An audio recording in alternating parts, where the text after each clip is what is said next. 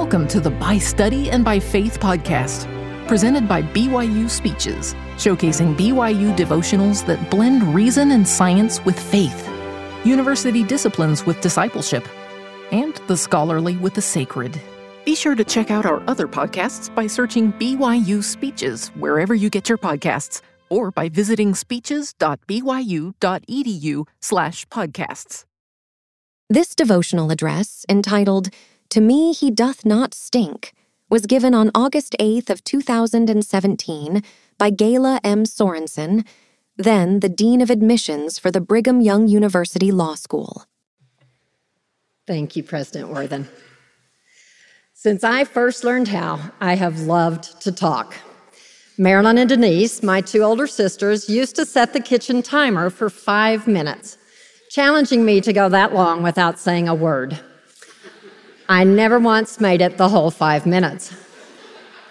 Talking in the kitchen to your siblings, however, is very different from talking in this concert hall to a large and diverse audience. Accordingly, I am both excited and humbled by this opportunity to speak to you. But I want this experience to be much more than just my talking to you.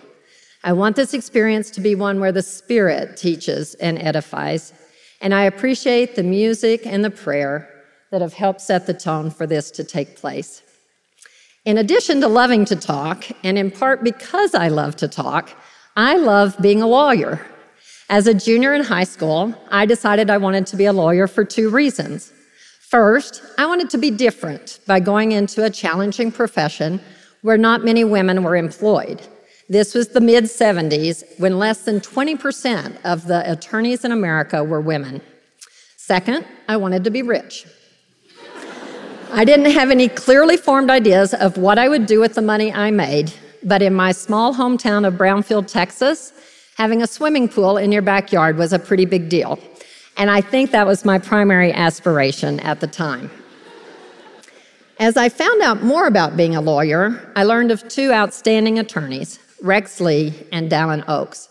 They were faithful members of the church and they had achieved very visible levels of professional excellence. They became my ideals. My choice of a major as a freshman at BYU was simplified when I discovered they had both been accounting majors. So accounting was my choice as well. I was in heaven when I discovered that two of then President Dallin Oaks' sons were not only in my BYU ward, but they were assigned to my family home evening group. I had visions of dazzling them and finding myself a member of Dallin Oaks' inner circle. However, my Texas twang dashed these hopes. Upon learning I had an academic scholarship, one of President Oaks' sons informed me that I must be a lot smarter than I sounded. I accepted that I had failed to dazzle, and I'm still waiting for an entree to Elder Oaks' inner circle. Nevertheless, I held on to my desire to emulate him by studying the law, and I absorbed the content, organization, and cadence of his talks. I was likewise thrilled my freshman year to be invited to a lunch hosted by none other than Rex Lee, who was then dean of the still new J. Reuben Clark Law School. It was a privilege to meet him, and I still remember his infectious smile and how he made me feel important. He encouraged me to study law and helped me begin to see the powerful advantages a legal education had to offer. Advantages that went beyond proving myself in a challenging profession and getting rich. One of these advantages became very compelling during my junior year of college. A well known talk show host taped a show in Utah. He picked a controversial topic one many people of faith would feel strongly about on moral grounds. When asked questions about why they objected to the position he took, however, many members of the audience were not able to clearly articulate their objections, even though very valid objections existed. As a result, I became even more committed to studying law, so I would be able to articulately and persuasively defend my positions on controversial topics. Following graduation from BYU, despite an accounting job offer that could have satisfied my original two goals, I began my studies at J. Reuben Clark Law School. For me, law school was a fun, exciting, meaningful experience from start to finish. I learned to think in new ways, and I met people who remain beloved friends to this day. I also discovered and refined my true passion advocacy. For me, it was not enough to defend a position and be thought reasonable. My highs came when I persuaded someone to think about an issue or another person in a way they had not thought about before. It is on being an advocate I want to focus today. I want to encourage your advocacy in public settings, advocacy that is directed toward authority figures, legal systems, and institutions. But I also want to encourage your advocacy in less visible ways. This is a picture of my two older sisters, Marilyn and Denise, yes, the ones that would later set the kitchen timer, and me. If you look closely at the picture, you will notice that my collar is pulled up a little bit. This is because I was still a little wobbly when it came to sitting up by myself. So my sisters were holding on to the back of my dress to keep me from falling. I have been the beneficiary of behind the scenes advocacy my entire life, and it has been provided by family, friends, and professional associates in ways too numerous to mention. Today, it is evidenced by the fact that my husband, my 81 year old mother, five of my six siblings, the missing sibling is with the U.S. State Department in Egypt and wishes he could be here. Brothers and sisters in law, children, and nieces and nephews have traveled approximately 15,000 miles in, to support me in person today. If you take nothing else away from my remarks, please think about those who advocate for your success in less visible ways and express your gratitude to them. Now, in what I hope is true Dallin Oaks fashion, I want to discuss three points about being an advocate. First, recognize we are all called to be advocates. Second, determine some key elements of what being an effective advocate means. And third, contemplate for who and what we should advocate. I will then share some examples to illustrate these points. We are advocates because Jesus Christ, our perfect exemplar, is an advocate. In this dispensation, he described himself on at least five occasions as an advocate, and prophets in other dispensations have also testified of this key role he plays. He has given us the instruction For that which ye have seen me do, even that shall ye do. So, as we are striving to emulate our Savior, to do what he does, we should be advocates. He has placed people in your life who you are called to love and circumstances that you are called to support or change, both will require your advocacy. While a law degree is not required to be an advocate, although it certainly does help develop that ability, I believe the major drop in the number of students enrolling in law school is evidence that our society places less value on advocacy than it has in the past. As I read articles, follow social media threads, and engage in conversations, I find those who disparage seem to far outnumber those who advocate. We need to change this imbalance by playing the role of advocate more and the role of critic less.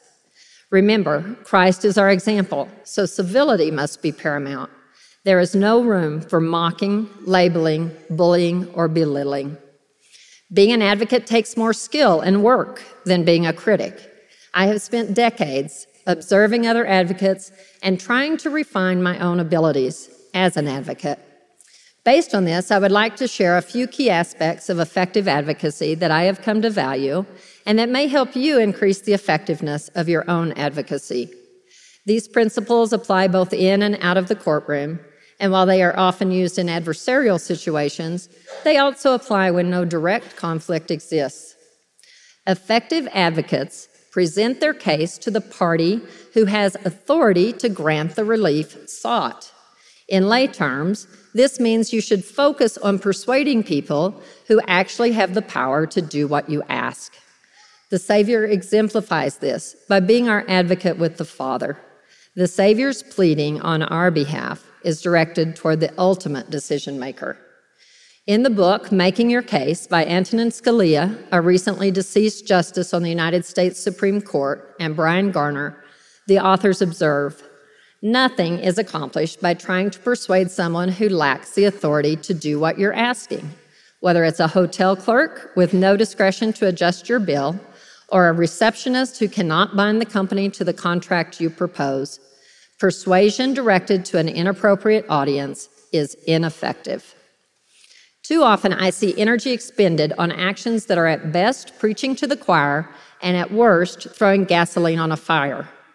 Facebook posts read by an audience with no more power than the writer does to affect change are not effective advocacy.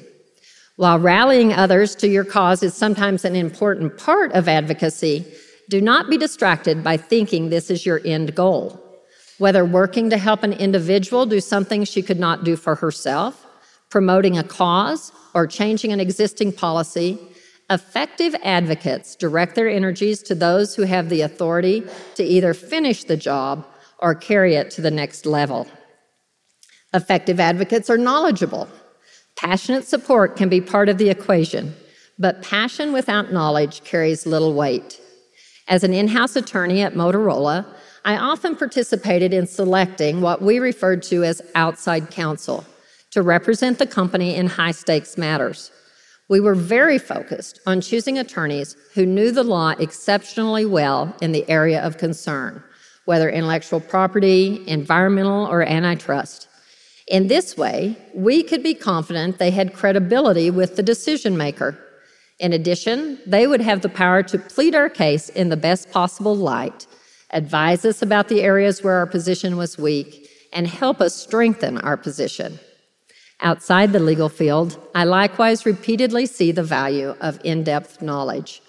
For example, our daughter Mandy graduated from college with an emphasis in special education, long before she knew she would be the mother of two children with special needs.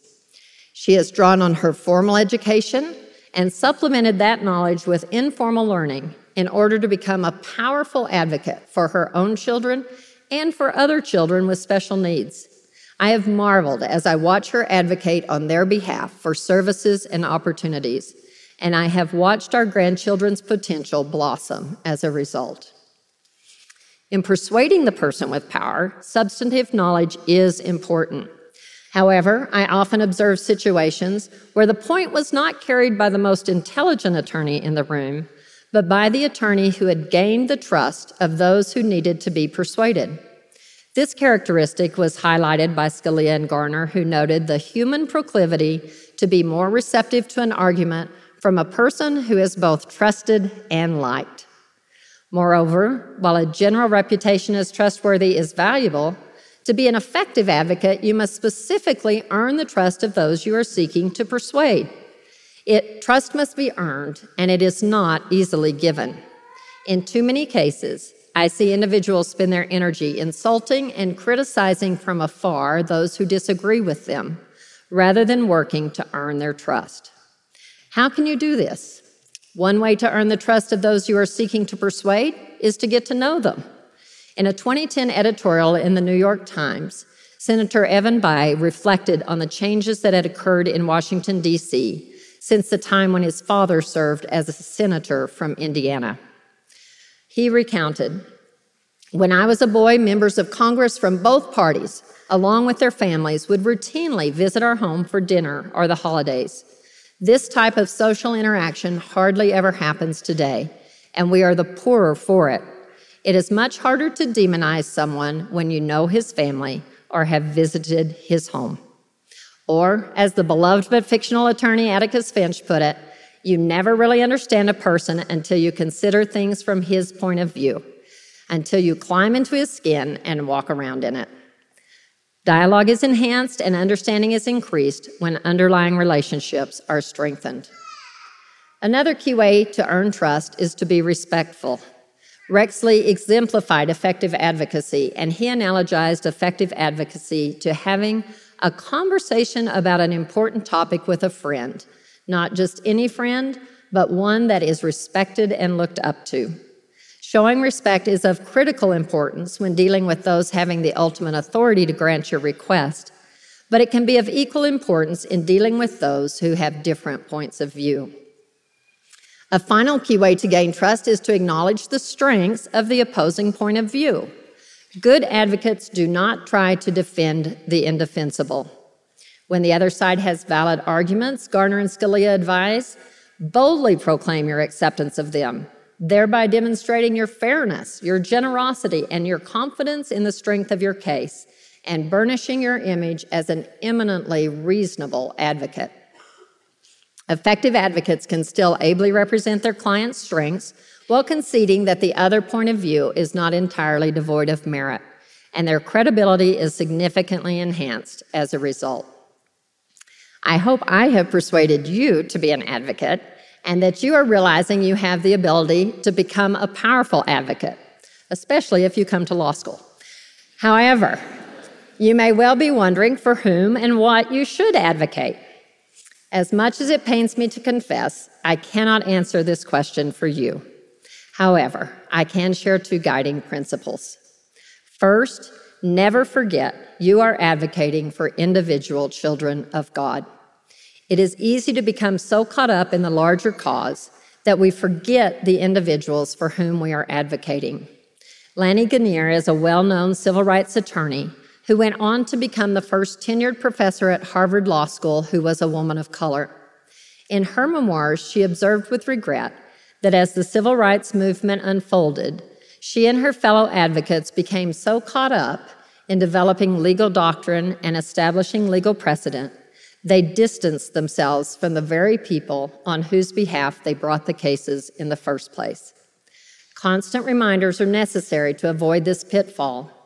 Dallin Oaks has represented and led large institutions, and he keeps this picture, the forgotten man, in his office as a constant reminder of the importance of the individual.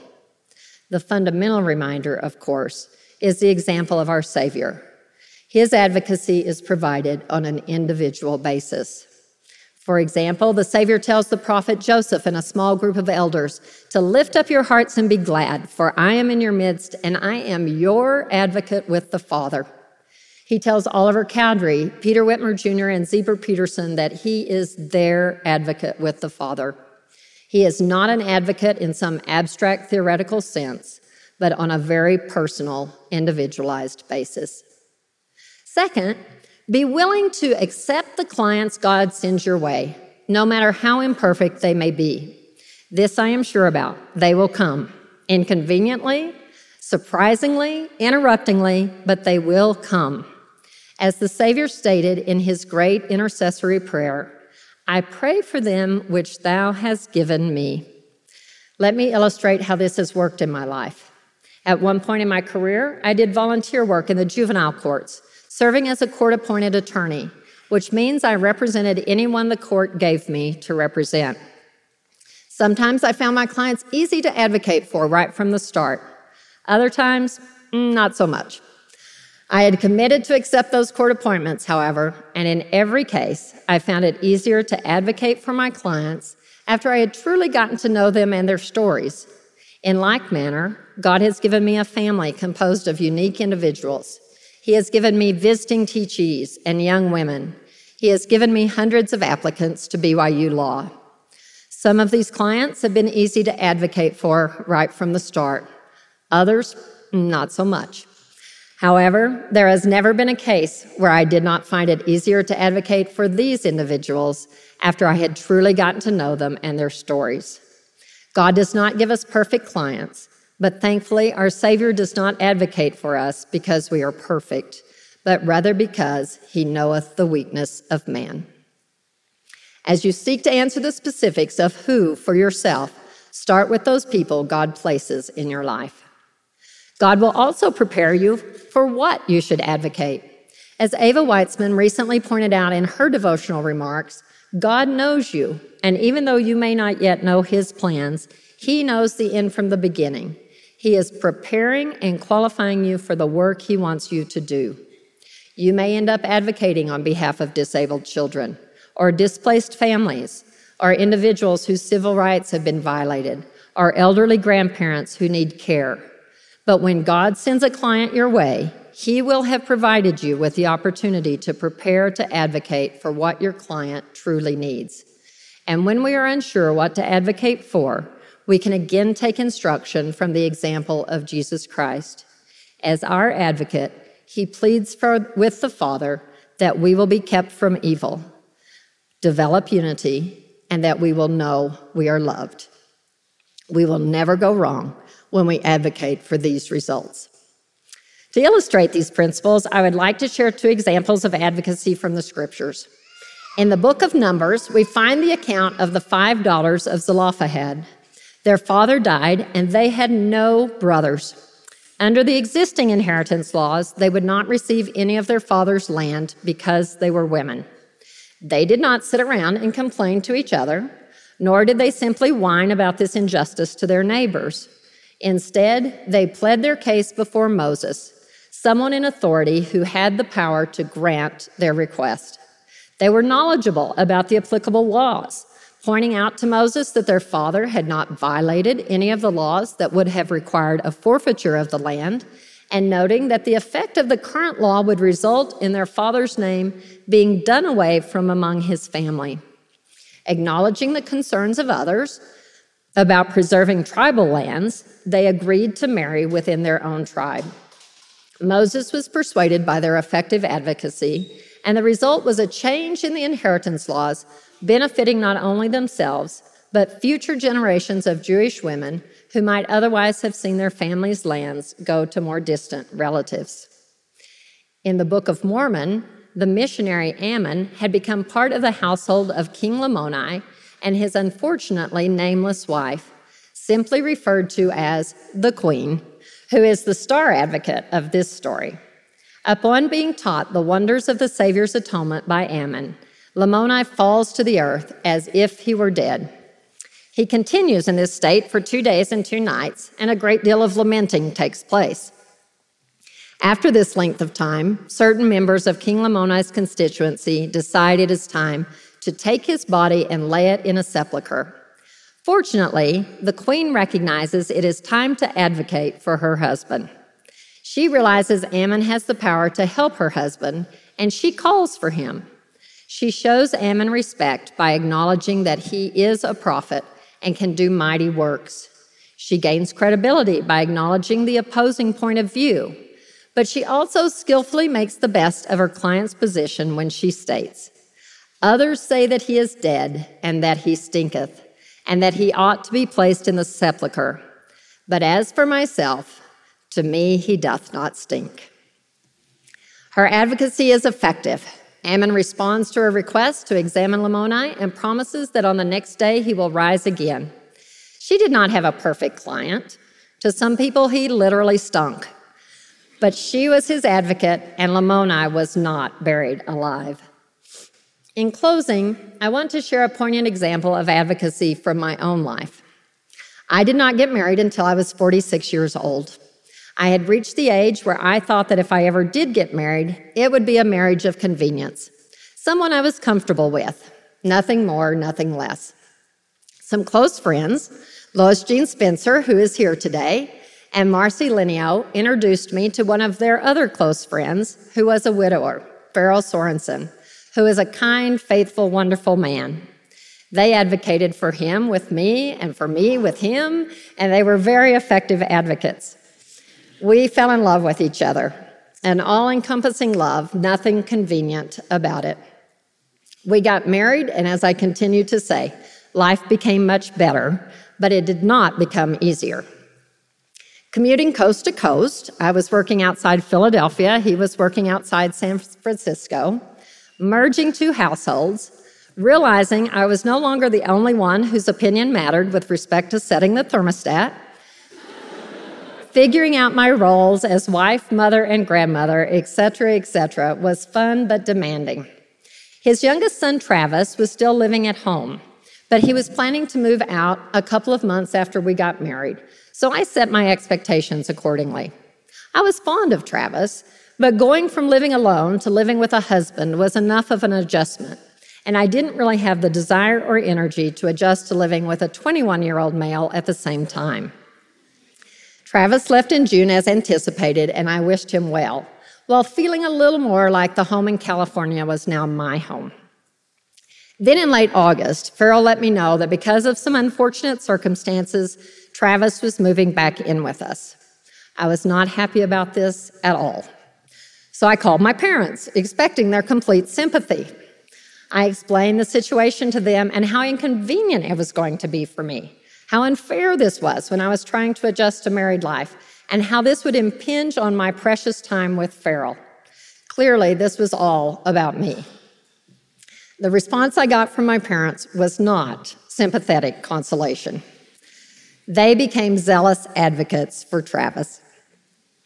They knew I had the power to make Travis's return positive or negative, so they advocated for the positive approach. They had gained my trust through years of interactions, so I was favorably inclined to hear what they had to say. They conceded there was some merit to my position, not much, but some, acknowledging this might not be the most convenient situation for me. But they focused on helping me see Travis in a different light. They pointed out how difficult this must be for him, how he probably wasn't any more excited about moving back in than I was, and how he was having to adjust to having a stepmother while still intensely missing his own mom. They helped me see how important it was that Travis feel loved. Because of their advocacy, I genuinely welcomed Travis back into our home. I'm sure I didn't always love him perfectly, but I was much more loving than I would have been without my parents' advocacy on his behalf. His living with us for the next year and a half became a great blessing in my life, and the love we share now is priceless to me. God will guide us as we develop our advocacy skills and He will provide us with opportunities to be advocates for His children. He will place some of us in situations to advocate to the highest legal authority in the land for changes that will benefit His children for generations. He will place others of us in situations where we can persuasively declare on behalf of one of our brothers or sisters, To me, he doth not stink. And I can virtually guarantee he will enable each of us to advocate for one another within our families.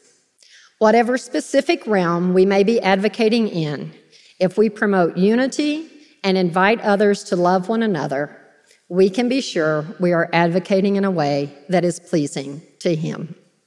I testify of these principles in the name of our Savior Jesus Christ, our advocate with the Father. Amen. You've been listening to the By Study and by Faith podcast presented by BYU Speeches. Please check out our other podcasts of recent speeches, classic speeches, and BYU Speeches compilations on love and marriage, overcoming adversity, come follow me, the prophet Joseph Smith, and Jesus Christ, our Savior and Redeemer. Go to speeches.byu.edu and click on podcasts for more information. You can also find all BYU Speeches podcasts at your preferred podcast provider.